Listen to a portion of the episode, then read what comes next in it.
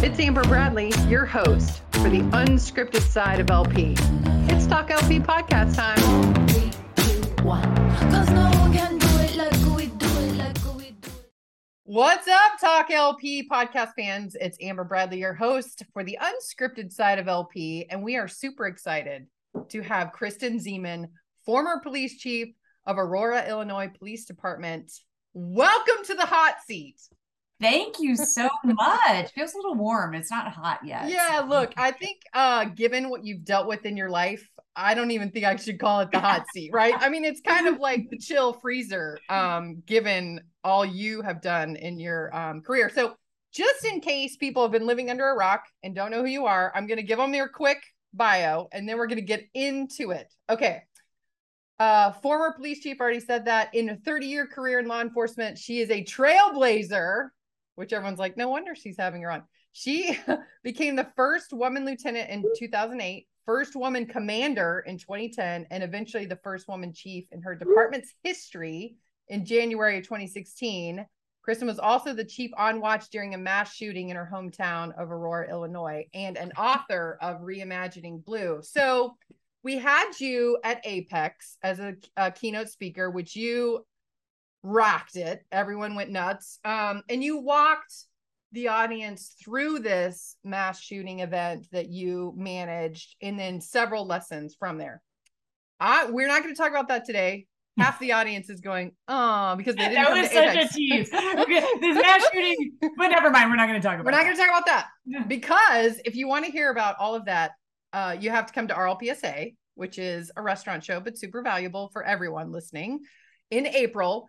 Um, but what's really cool about that presentation, um, Chris and I can tell you is that you, although being law enforcement and some retailers might be like, well, what does she know? She's not walking in my shoes. And you're like, okay, well, you really gave the retailers in the audience um a perfect like here's what you do here's what i've learned and and it's stuff i haven't heard and i've been doing trade shows for a long time so come to rlpsa you can hear this. What we're going to talk about today is reimagining blue because it is a page turner right? Um so you got to pick up a copy. I will have a link to do that in the show notes. But you get into this. Like this book is no joke. You know, sometimes people like write these books and it's like all like every, you know, everyone's fine, but you really address some major things. Yeah. Well, I have to. I, I have to uh, confess that it didn't start out that way. It started out super vanilla um where i was you know just it was like supposed to be this you know leadership book memoir and leadership not with the intent that i know anything about leadership but my leadership journey the things i've learned and how i failed at leadership over and over again and i sat down and i wrote this book and it was super sanitized and then uh, I retired. Uh, I left uh, my job as the police chief and you know 27 year sworn police officer, and I sat down and I said, "Man, you know, like this isn't real. It just felt disingenuous uh, because it didn't rock the boat." And I realized that to start a conversation, you have to make people feel uncomfortable, and I have to admit is when we are in positions, you know, we are bound to our boss, you know, the mayor in the city. And, you know, and so like I've always had to weigh my words and measure my thoughts very carefully. And so I sat down and I threw caution to the wind and I said, I'm going to write uh, about how I really feel about these things. And uh, I decided that when I finished it, which by the way was therapy, that it was going to piss some people off. It was going to Yeah. piss off the cops too, because I call balls and strikes. I don't have this mindset of blind loyalty. And I think that's actually part of what is lacking in our profession at sometimes. And so I sat down and I just I gave the raw truth.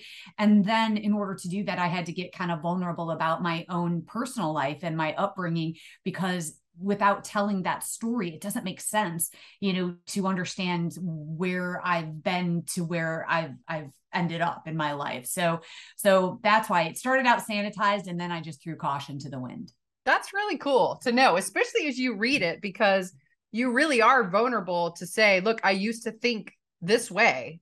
And Yeah. then I was educating myself, which, you know, in this day and time, and you talk about some of the events of 2020, and we'll get into some of that too, but it's like in this day and time, I think everyone is on some kind of self discovery journey when it comes to you know, diversity, privilege, like all of these things that honestly haven't been kosher to talk about, you know, yeah. or people are just ignoring it. People don't even believe that it exists or whatever. So you hit some major themes that I want to I want to get into um in the book and kind of and I'm not spoiling anything because it's there's way more than where this came from what we're going to talk about today. So I'm just teasing everyone really because they're gonna have to to pick up a copy. Um, okay, you talk about power, right? And for me, you had so many nuggets of wisdom in the definition of power and how you see power. And so, and and especially in your journey, I mean, talk about somebody that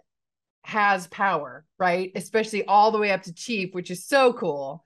Um, anyway, talk about your definition, how it's evolved, and then I I love your example about the commander who didn't want anyone warming up their car, and then and then you discover that he's having a remote car starter installed in his car. Okay, go. That's amazing. yeah, you can't make this stuff up. Okay, so I wanted to really delve into why we are in the predicament that we are in right now, the divisiveness in our country, and as far I'm in, in, politics, race, you name it. I mean, you know, generational, you know, it's just there's so much division, and I started to delve into um, the idea of what power is.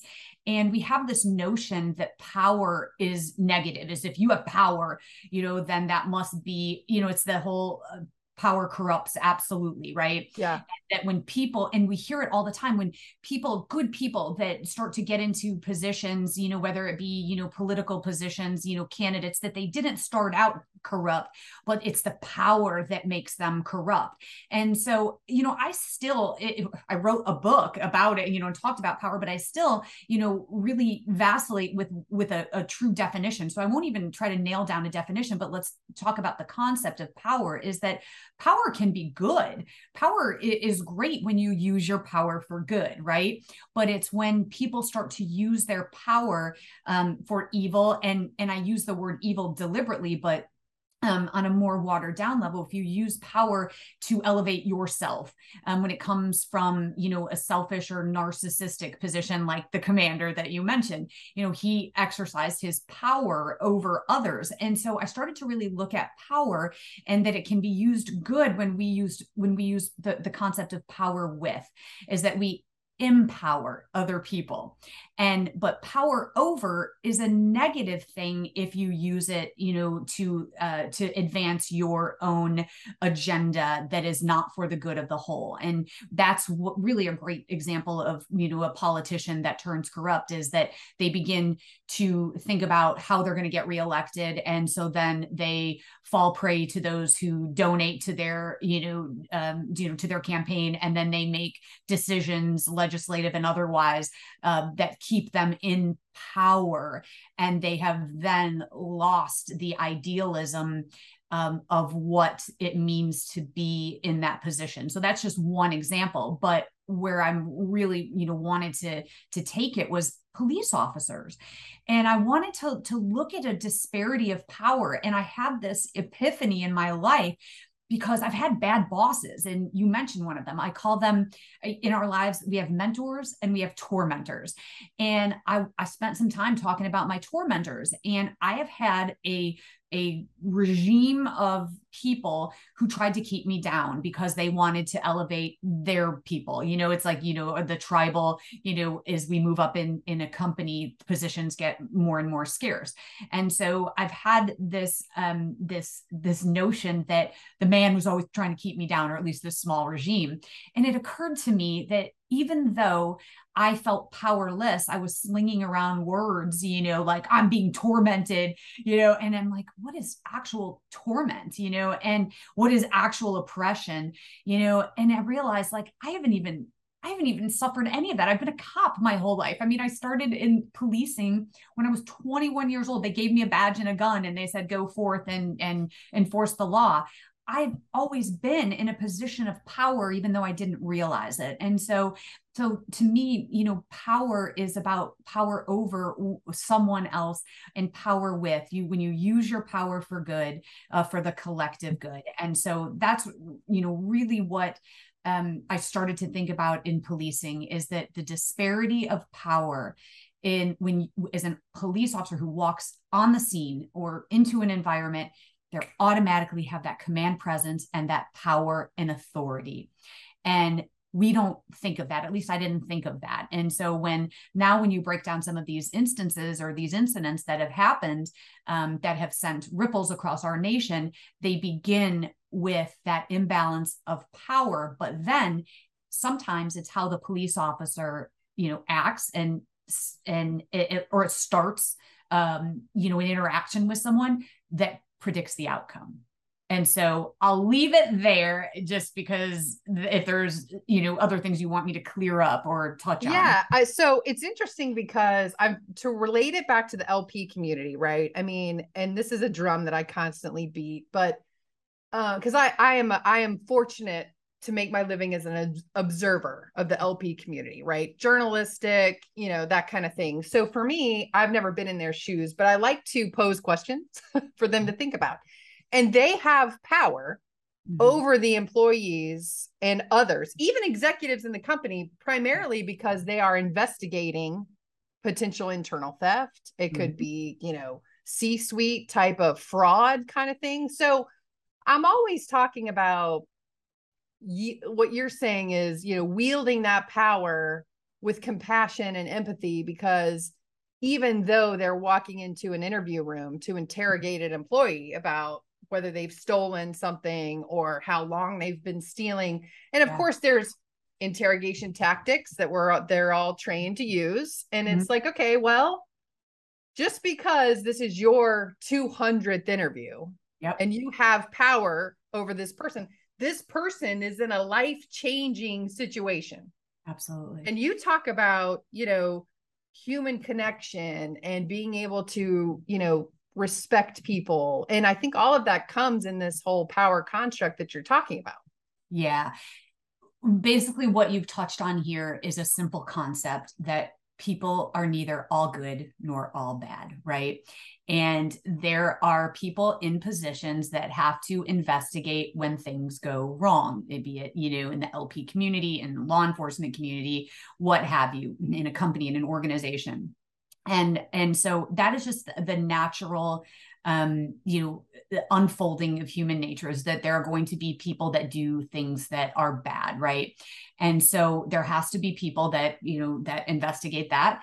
And but my premise of the book is that that so the power over in in these instances is that, you know, we are in positions where we have to, you know, thwart that bad um activity from from occurring, right? Or hold someone accountable but that we can do all of that while still treating people with human dignity and respect.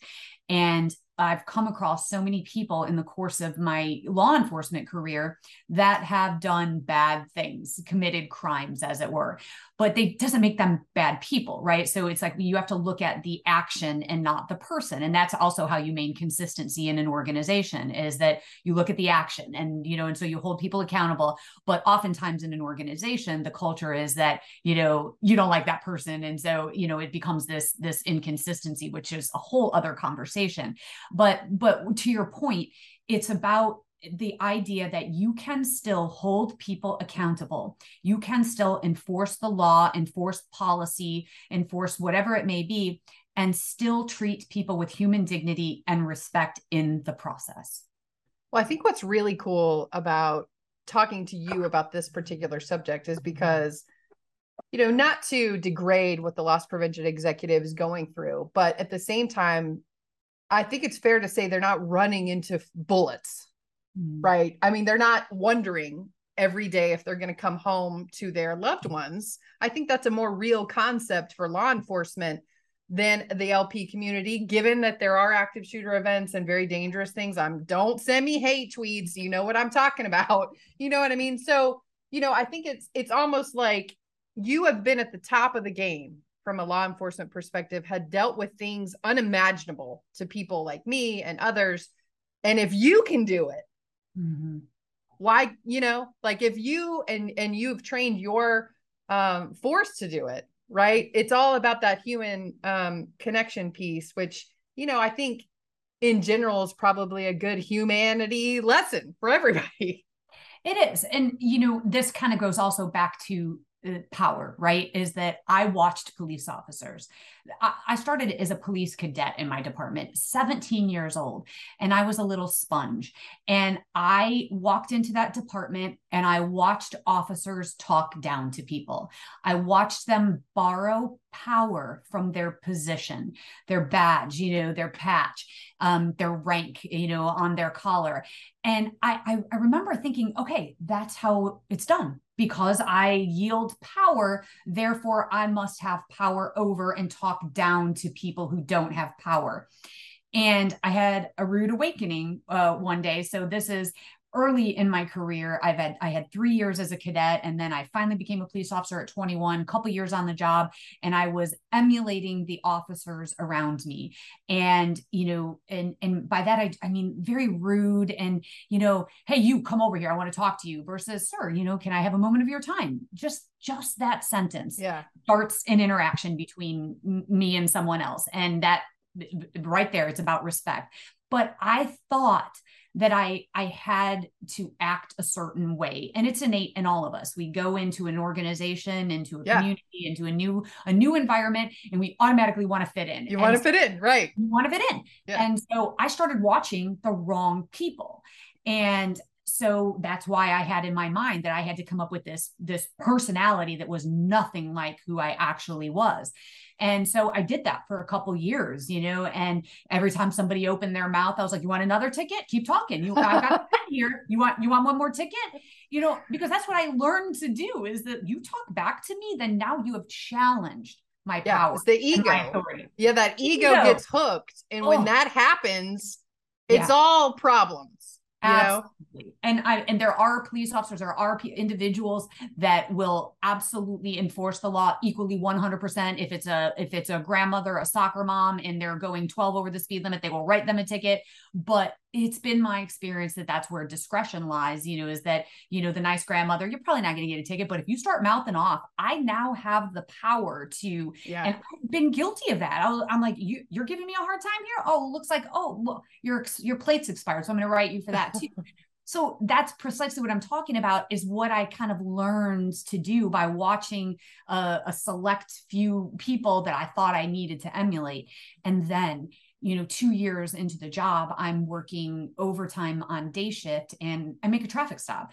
And it was kind of funny that day because uh, all it was all the day shift officers, they're the veteran officers. And I'm just making, I'm watching the stop sign and it's like shooting fish in a barrel. People just keep running the stop sign. I'm pulling them over, either writing them tickets or giving them warnings. And I make another stop and I'm getting messages on my computer from the other cops that are like, slow down, you're making us look bad.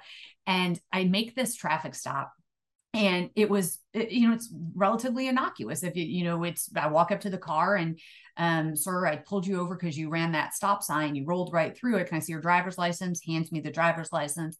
I go back to my car and i run it through the mobile data computer and it chirps right away. I get a message from my dispatch saying uh, this is uh, an armed there this person is uh, tagged armed and dangerous and has two active warrants uh, one of which is for resisting.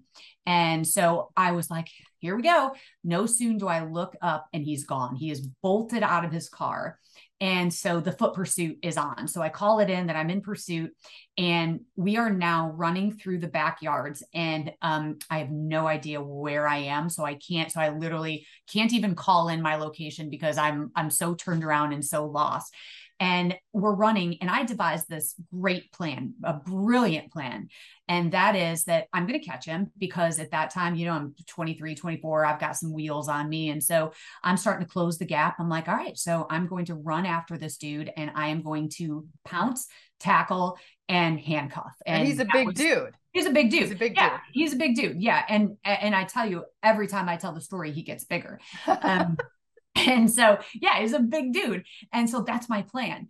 And so as I'm running, I close the gap as predicted and I pounce. I grab onto this guy and I hang on to him and he does not fall. Like doesn't even like topple, doesn't waver, nothing. And in that moment, I don't know what caused me to do this, but I didn't let go and he didn't stop running. So if you can picture a little baby cop, like I'm riding this guy's back like a, like a backpack, right? And he just keeps running and I'm thinking, what the hell am I going to do right now? And so I devise a plan in my head and that is, okay, go to plan B. He's going to kill you. So I blurt that out. I just said, I know I know you can kill me. And and I just kept rambling. I said, I know you can kill me but you won't get any street cred if you beat up a baby cop. And you know and i just keep rambling. And i said just stop and i won't write you for fleeing and we'll take care of your warrants because it was inevitable. And i'm speaking in complete sentences right now but i know that when i was writing his back it didn't come out as articulate. And as i'm done blurting out all of this stuff the dude just stops and i like slide down his back and he literally just places his hands behind his back and I cuff him and I go to grab my radio to let everybody know because I can hear the sirens in the distance, just to let everybody know he's in custody and my radio is gone. And he he literally looks at me and he says, "You dropped your radio back there." So picture this: I'm hanging onto the guy that his handcuffs, and he's leading me to where I dropped my radio. He's like, "I think it's over here somewhere." I pick up my radio, and I literally, I'm like, "Subject in custody," like in my badass voice, right? And I'm walking with this guy, and I, I just, I said, I have to ask you, why did you stop? I said, you could have beat the crap out of me, you know? And he looked at me and he said, I don't know, nobody's ever just talked to me before. And I was like, what? And we had this conversation about how every cop he's ever run into just barks orders at him. And and and I had this epiphany you know, as I was walking, and I decided in that moment that I'd been doing it all wrong. And uh, you know, we got back to the car, and I wish I could say that this story ended, you know, in that he changed his ways and didn't break the law anymore. And it turns out, no, he still was, you know, a guy that you know committed a lot of crimes. But every time I ran into him, he would he would look at other cops who were trying to talk to him and go, "I'm not going to talk to you, but I'll talk to her."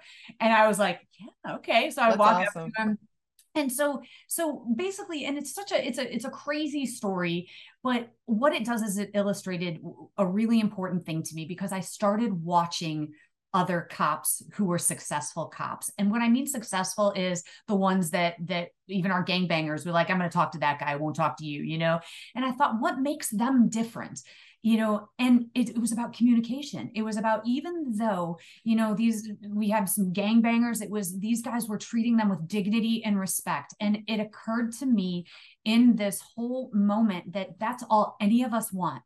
Even those who are breaking the law they they deserve to be treated with human dignity and respect. And see that's where we get into a riff. Do they deserve it right? Because they have done you know insert act here right? Yeah. So you don't have to respect the action, right? But the humanity. And it comes down to basic humanity.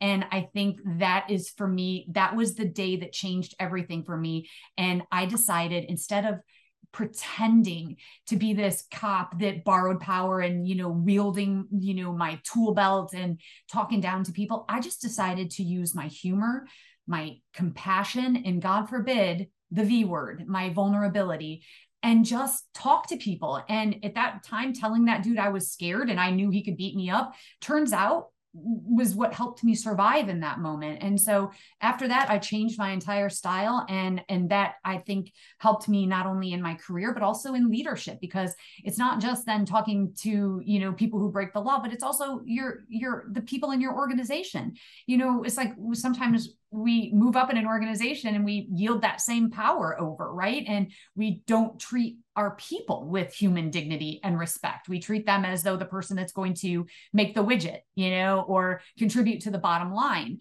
you know. And so it was such an epiphany for me. And it's really what changed the trajectory of my career. Yeah, and you use this example in the book, which and there's many others, which what makes it a page turner is your ability to tell a story. Um, so a couple things. Um, one of the things you said, it's like you don't have to uh, respect the act, or you know, it, but it's still a, a human being. And I always like, you know, even if the person has stolen and they're not, you know, relating back to the LP interrogation, and they're not confessing or they're not giving you everything. I mean, I always like to think like, and you have this in your book um, with some other examples, but it's like, what if that was your sister? You know, what and, and it's almost like, have you so you're saying you've never made a bad decision in your life. It's almost like cast the first stone, right? Not to get all religious, but the point is everyone's been in a position at one time or another in their life and they've made a bad decision. And, you know, eh, so I don't know. I'm always preaching that respect thing. The other thing I want to ask you about that I was thinking of when you were talking about the ego part, isn't it kind of a dichotomy because you have your the what you're what you have identified that helps make cops successful and hopefully their community interaction is it anti to the personality of who a cop has to be yeah. to have that courage to mm-hmm. run to the yeah. bullets like when you showed part of your presentation of the is the video of this active shooter and and i'm telling you you could hear a pin drop because people are watching police officers run toward a mm. gunman, right? So how do you square that? Is it two different brains that need are needed for mm. that role? Yeah. So there are several kinds of people. See, this is why it's so interesting to me, you know, about I love I I'm not a psychology major. I have absolutely no authority or credibility on this topic except for watching humans, you know, um at, at their worst and at their best, and those with power, those without power. And it's so interesting what you say because there there is a, it takes a special kind of human to be a first responder.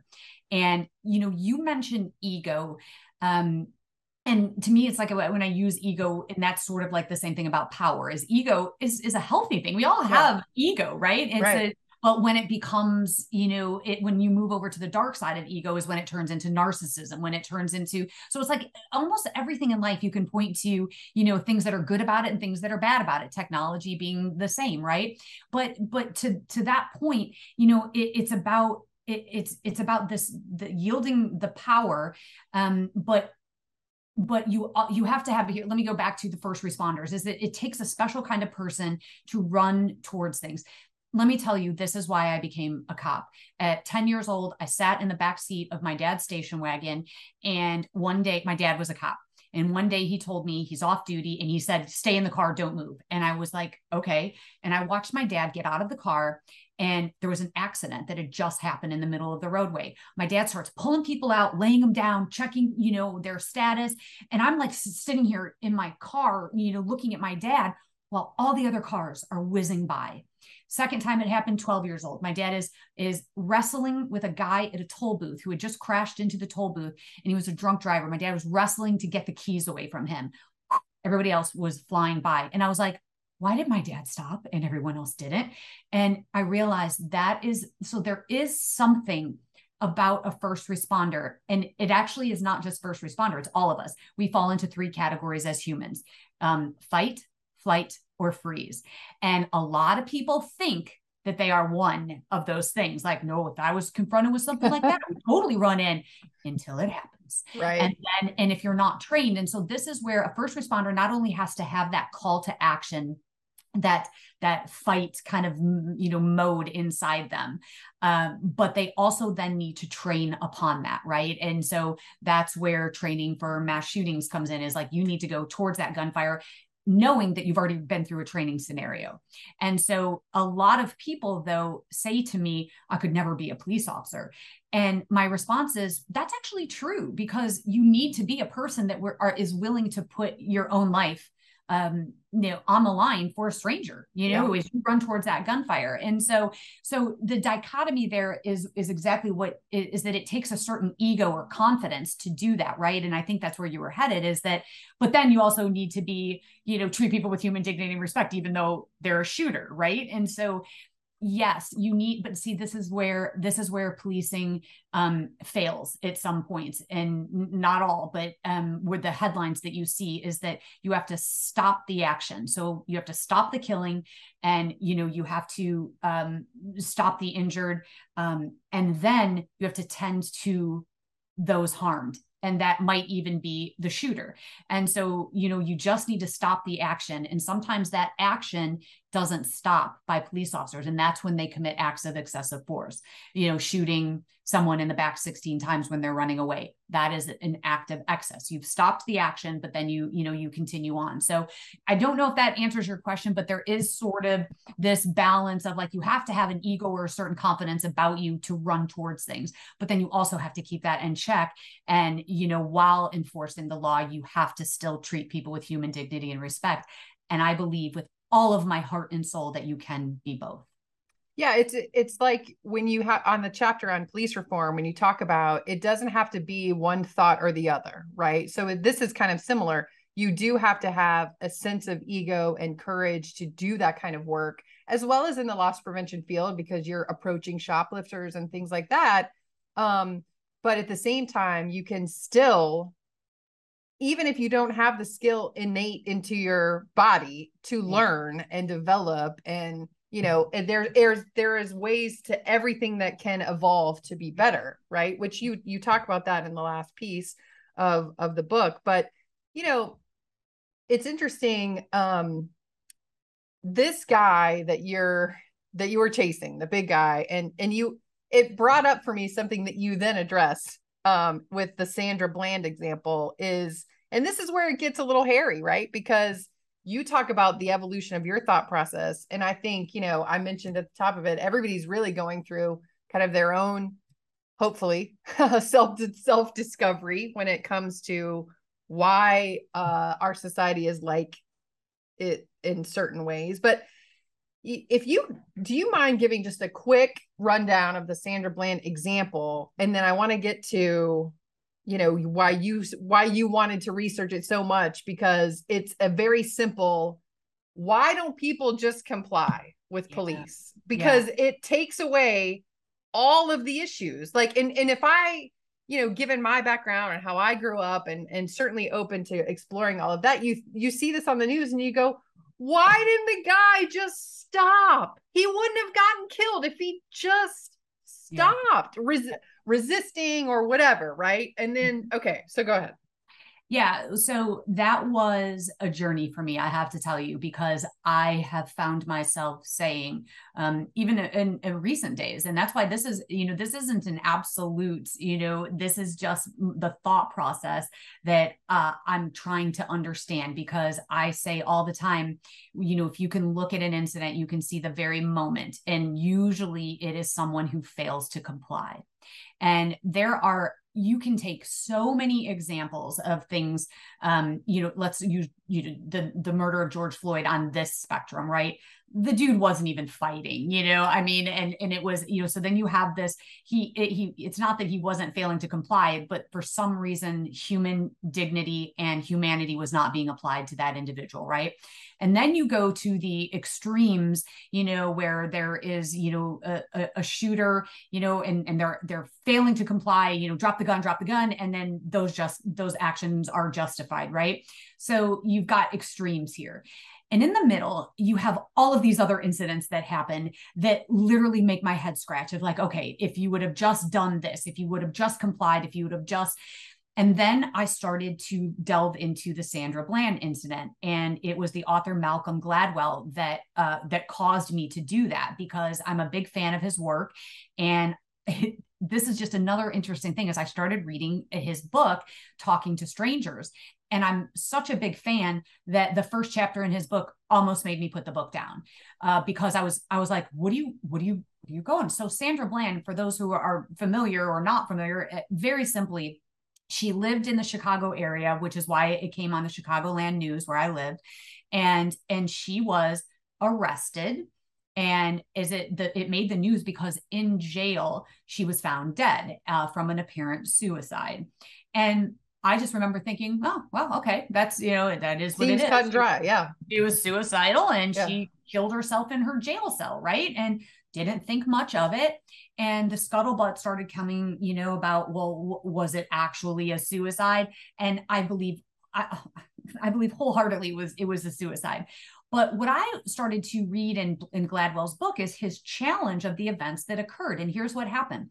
She left, you know, the Chicagoland area and was moving to Texas.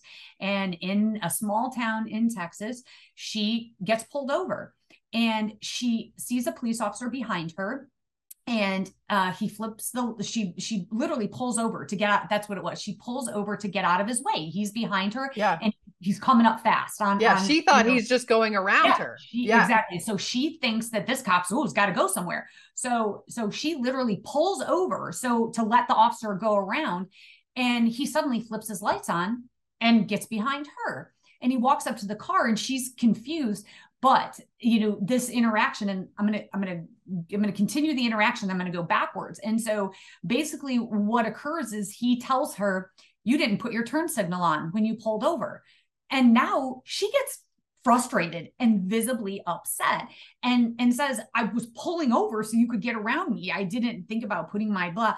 And and and then the interaction the cop is so polite. And i noted that. I was like well she's the agitator here. You know she's the one that's being mouthy. And he asks for her license and she complies but she's being very rude. He's not and she lights up a cigarette inside of her car which is not illegal the officer tells her, put out your cigarette. She doesn't. She says, why? And then, because she refuses to put her cigarette out, the officer says, step out of the car right now. Now, this is where she went wrong because you have to step out of the car. And people don't think that, but if you Because if you don't law- do it, that's illegal. Exactly. And so she refused to step out of the car. And this is where it all breaks bad, right? So I think, why didn't she just comply? Oh my gosh, just put your damn cigarette out, right? Yeah. You know, Or just get out of the car. just get out of the car, Yeah. right? And then, I, and, and so now I'm pissed as I'm reading Malcolm Gladwell's book. I'm like, this is not a good scenario for you to dissect because this is so cut and dry. And yet, then he tells the backstory. And this is so important, I think, for the LP community because a backstory does matter. It doesn't change your action, right? Right. But to become curious about why you're doing well, what in this moment has brought you to this moment Yeah. that you are committing this and crime. everybody has one. everybody has one right and so so what malcolm gladwell does is he dissects the incident backwards and he looks at sandra bland who's never been in any felonious kind of trouble nothing major but she has tons of red tape with tickets and things that are you know just you know relatively minor in nature right? And in this particular and it's cost her thousands of dollars that she does not have. She's moving to texas because she gets a new job and she's starting a new life. And she literally is trying to get out of the way of the cop. And this is now one more time right?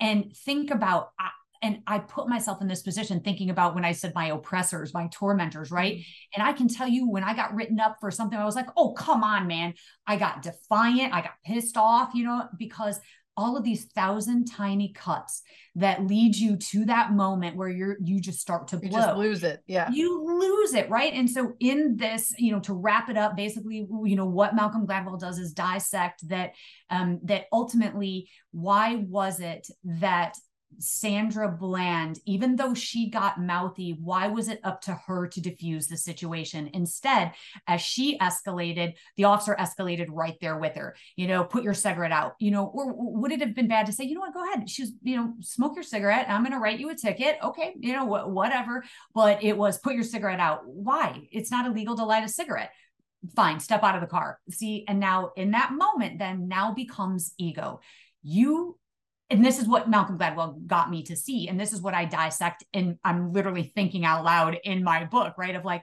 Yeah. holy crap okay so maybe you know this is where i'm looking at her as non-compliance but but but really I should look at the police officer because it goes right back to what I was saying. Oh, write you another ticket if you keep talking, you know, keep keep mouthing off to me. I'm going to write you another ticket.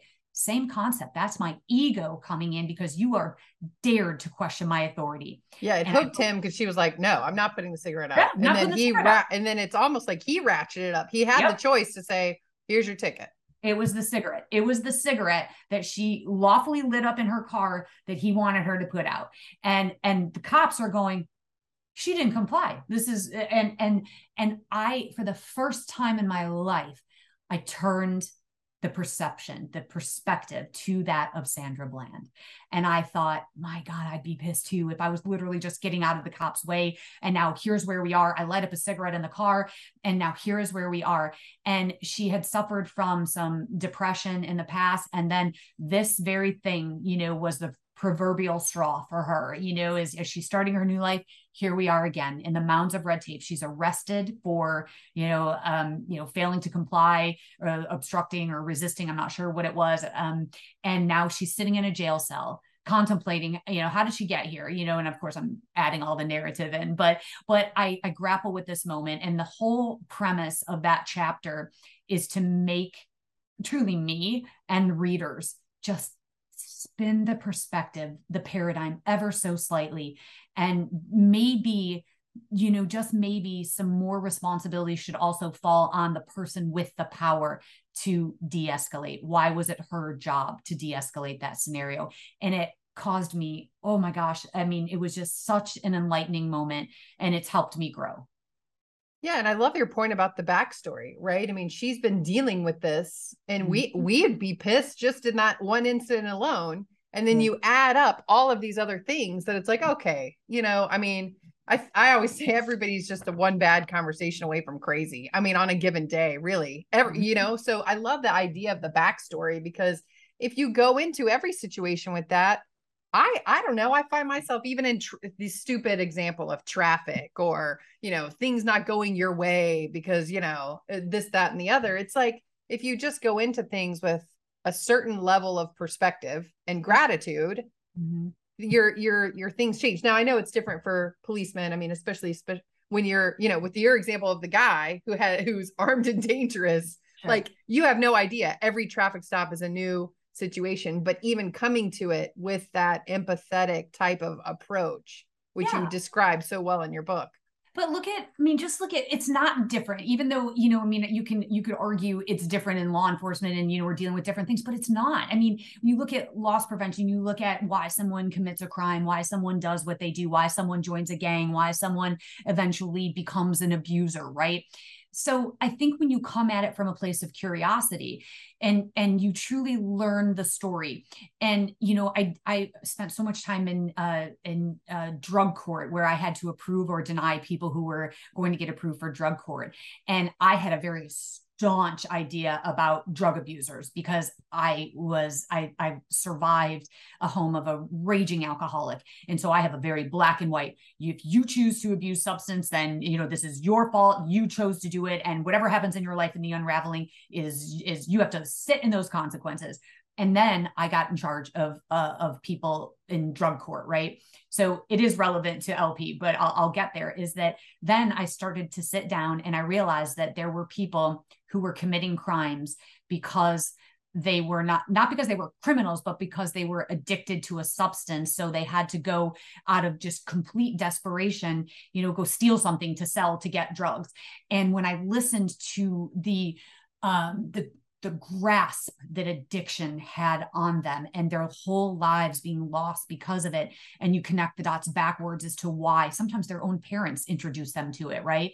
And then you know but when you listen to someone's story you can learn. You you joined a gang because your father was a gang member and his brothers and you know so like this is now your family business or you're left home and you have no tribe. And so the only tribe that will accept you is your gang tribe. So then now as mentioned earlier you you want to fit in. You have to do the thing that the tribe is doing. It's innate in us. And so so it explains when someone who steals you know you know you can go through the whole robin hood theory. Are they stealing because you know is it a, a mother who can't afford you know school supplies for their kid very different than a person that's just like you know i'm going to steal this and yeah they're yeah they're a booster stealing for offense and a lot of the lp people listening will be like it's mostly them. And they're Yeah. like okay.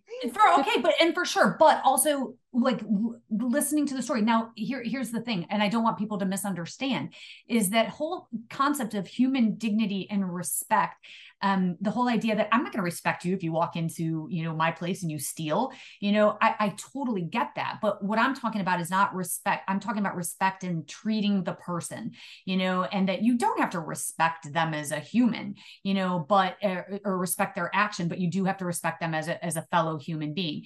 And sometimes that's just like, listen, what's your story? You know, why are you in here doing this?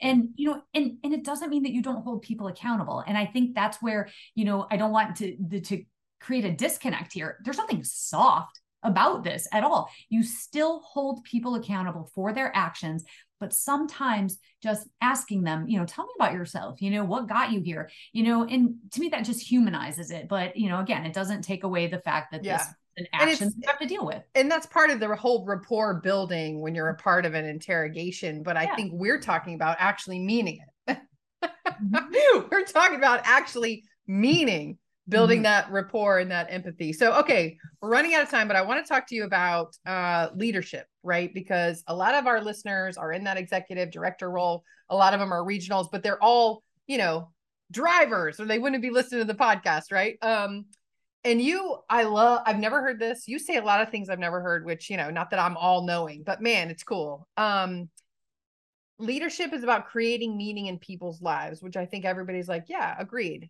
um Mhm. but then you talk about another definition that you learned at your time at harvard which i thought throw that in there for you at um, Harvard. at Harvard. I love that. Um, but you were still there. Leadership is about disappointing people at the rate they could absorb.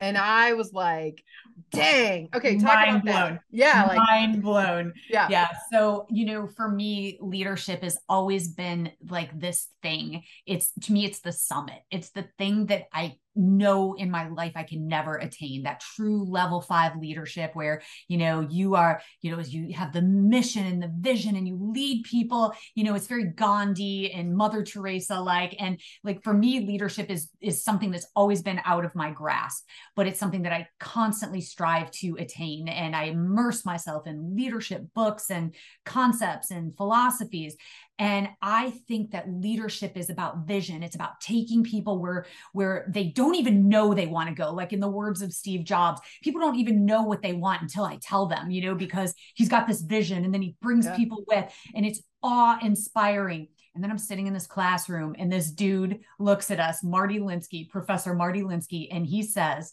Leadership is about disappointing people at the rate they can absorb.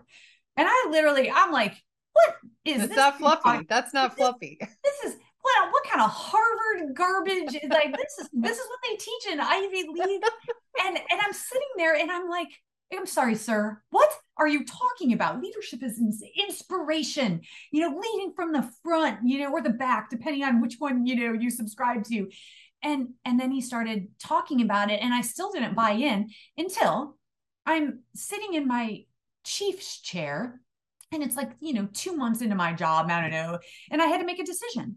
Because before when i was a commander i was like oh well you know this is the chiefs making the decision. And so you know i'd never say that but this is you know like it's i, I always had something you know someone to blame it on or you know Yeah. and um and so i remember sitting in the chair going wow okay so like there's nobody i, I make this decision. And when i make this decision uh 50% of my people are going to be pissed off and 50% are going to be happy and then I was like, oh, Marty, I get it. So leaders have to make hard decisions. They have to make hard decisions because the organization to flourish, it- for an organization to flourish, hard decisions have to be made. You have to, you know, whether it's in policy or the next promotion to move someone into, you know, this, you know, a lateral transfer to pick people, you know, whatever it might be, there is someone making a decision and invariably someone is going to be pissed off about that decision that is made and i recognized in that moment that is about disappointing people at the rate they can absorb which means that in order to be a functioning leader you have to make sometimes people uncomfortable. They have to feel discomfort especially when an organization is going to grow which means that you're trying to change an organization or reform an organization. You're going to have to make decisions that are unpopular but if you keep these three concepts in mind, there is a litmus test. Are you doing the right thing for the right reasons and at the right time? That does not mean, am I doing the right thing? And this is where your ego comes in for me. Am I doing the right thing, you know, just, just for me and my cronies? No. Are you doing the right thing for your organization? And, and if you answered yes, then I believe, and it's been my experience that people will respect it, even if they don't agree with your decision. I've had many people come to me and say, um, I totally disagree with that decision, but I absolutely understood how you got there and I respect it. And so leadership is about disappointing people, which means that as a leader, you cannot strive to be loved because then you will worry about what everyone thinks and you won't be comfortable disappointing people.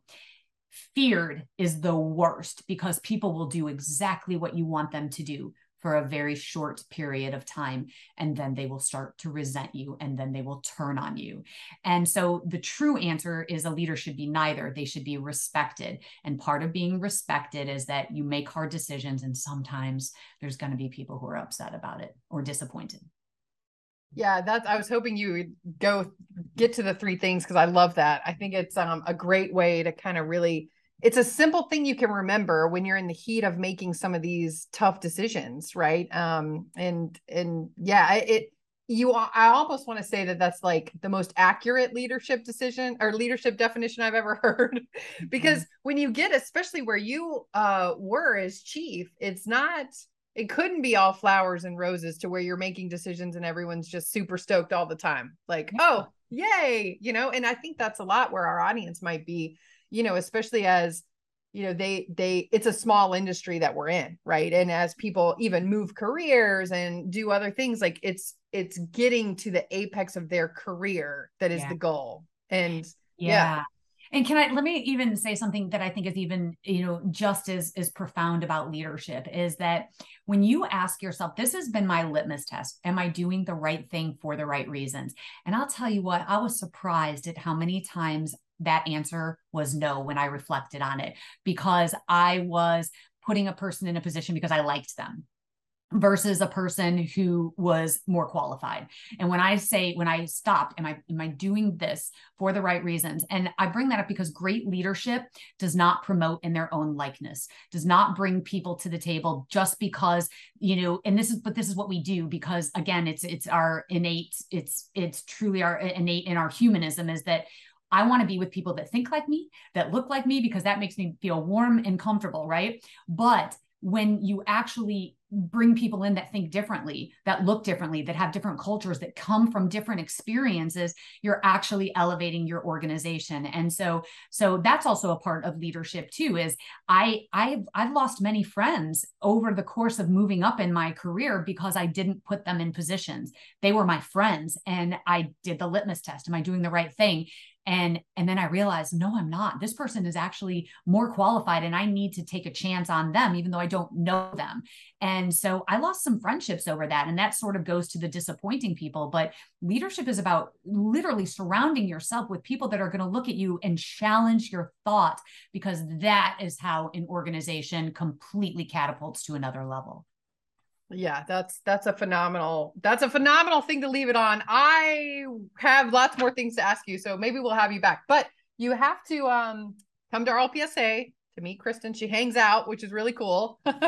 um, and the presentation is so moving that after we heard it at Apex, my company calibration group decided we had made um posters about training schools about see something, say something that are free completely free for every school in the world that wants it um, downloadable on our website. But we also said to everybody in attendance, and I'm giving this offer here, you make the point about active shooter training, and we are all about trying to save lives. So our awareness company is providing anybody that wants it a free print file of a see something, say something poster because your presentation outlines exactly what to be looking for.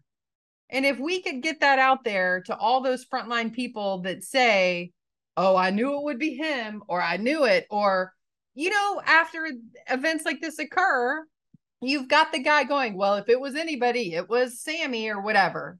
So that offer is out there. Just message me if you want us to create a see something, say something poster for you for completely free. We're all trying to save lives, right? I mean, this is nuts. All these people, I don't understand what's going, what's happening. Um, but reimagining the blue, it it was very cool. I um I can't say that enough. Link in the show notes to buy this book, and of course, come to RLPSA. Um, it is an absolute honor and pleasure to spend time with you. I really appreciate it. Oh, the feeling is so mutual, Amber. I'm so excited to see you again. Uh, and so, yeah, I look forward to it. And thank you so much for having me on. Yes, and we only get got a fraction of the book. So you I mean, you guys got to get yourself a copy. It's incredible. So all right, thank you so much. Thanks for listening to Talk LP podcast. Don't forget to download our app and we will talk at you later. Cause, cause, cause no one can do it like we do it, like we do it, like we do it. Cause no one can do it like we do it, like we do it, like we do it.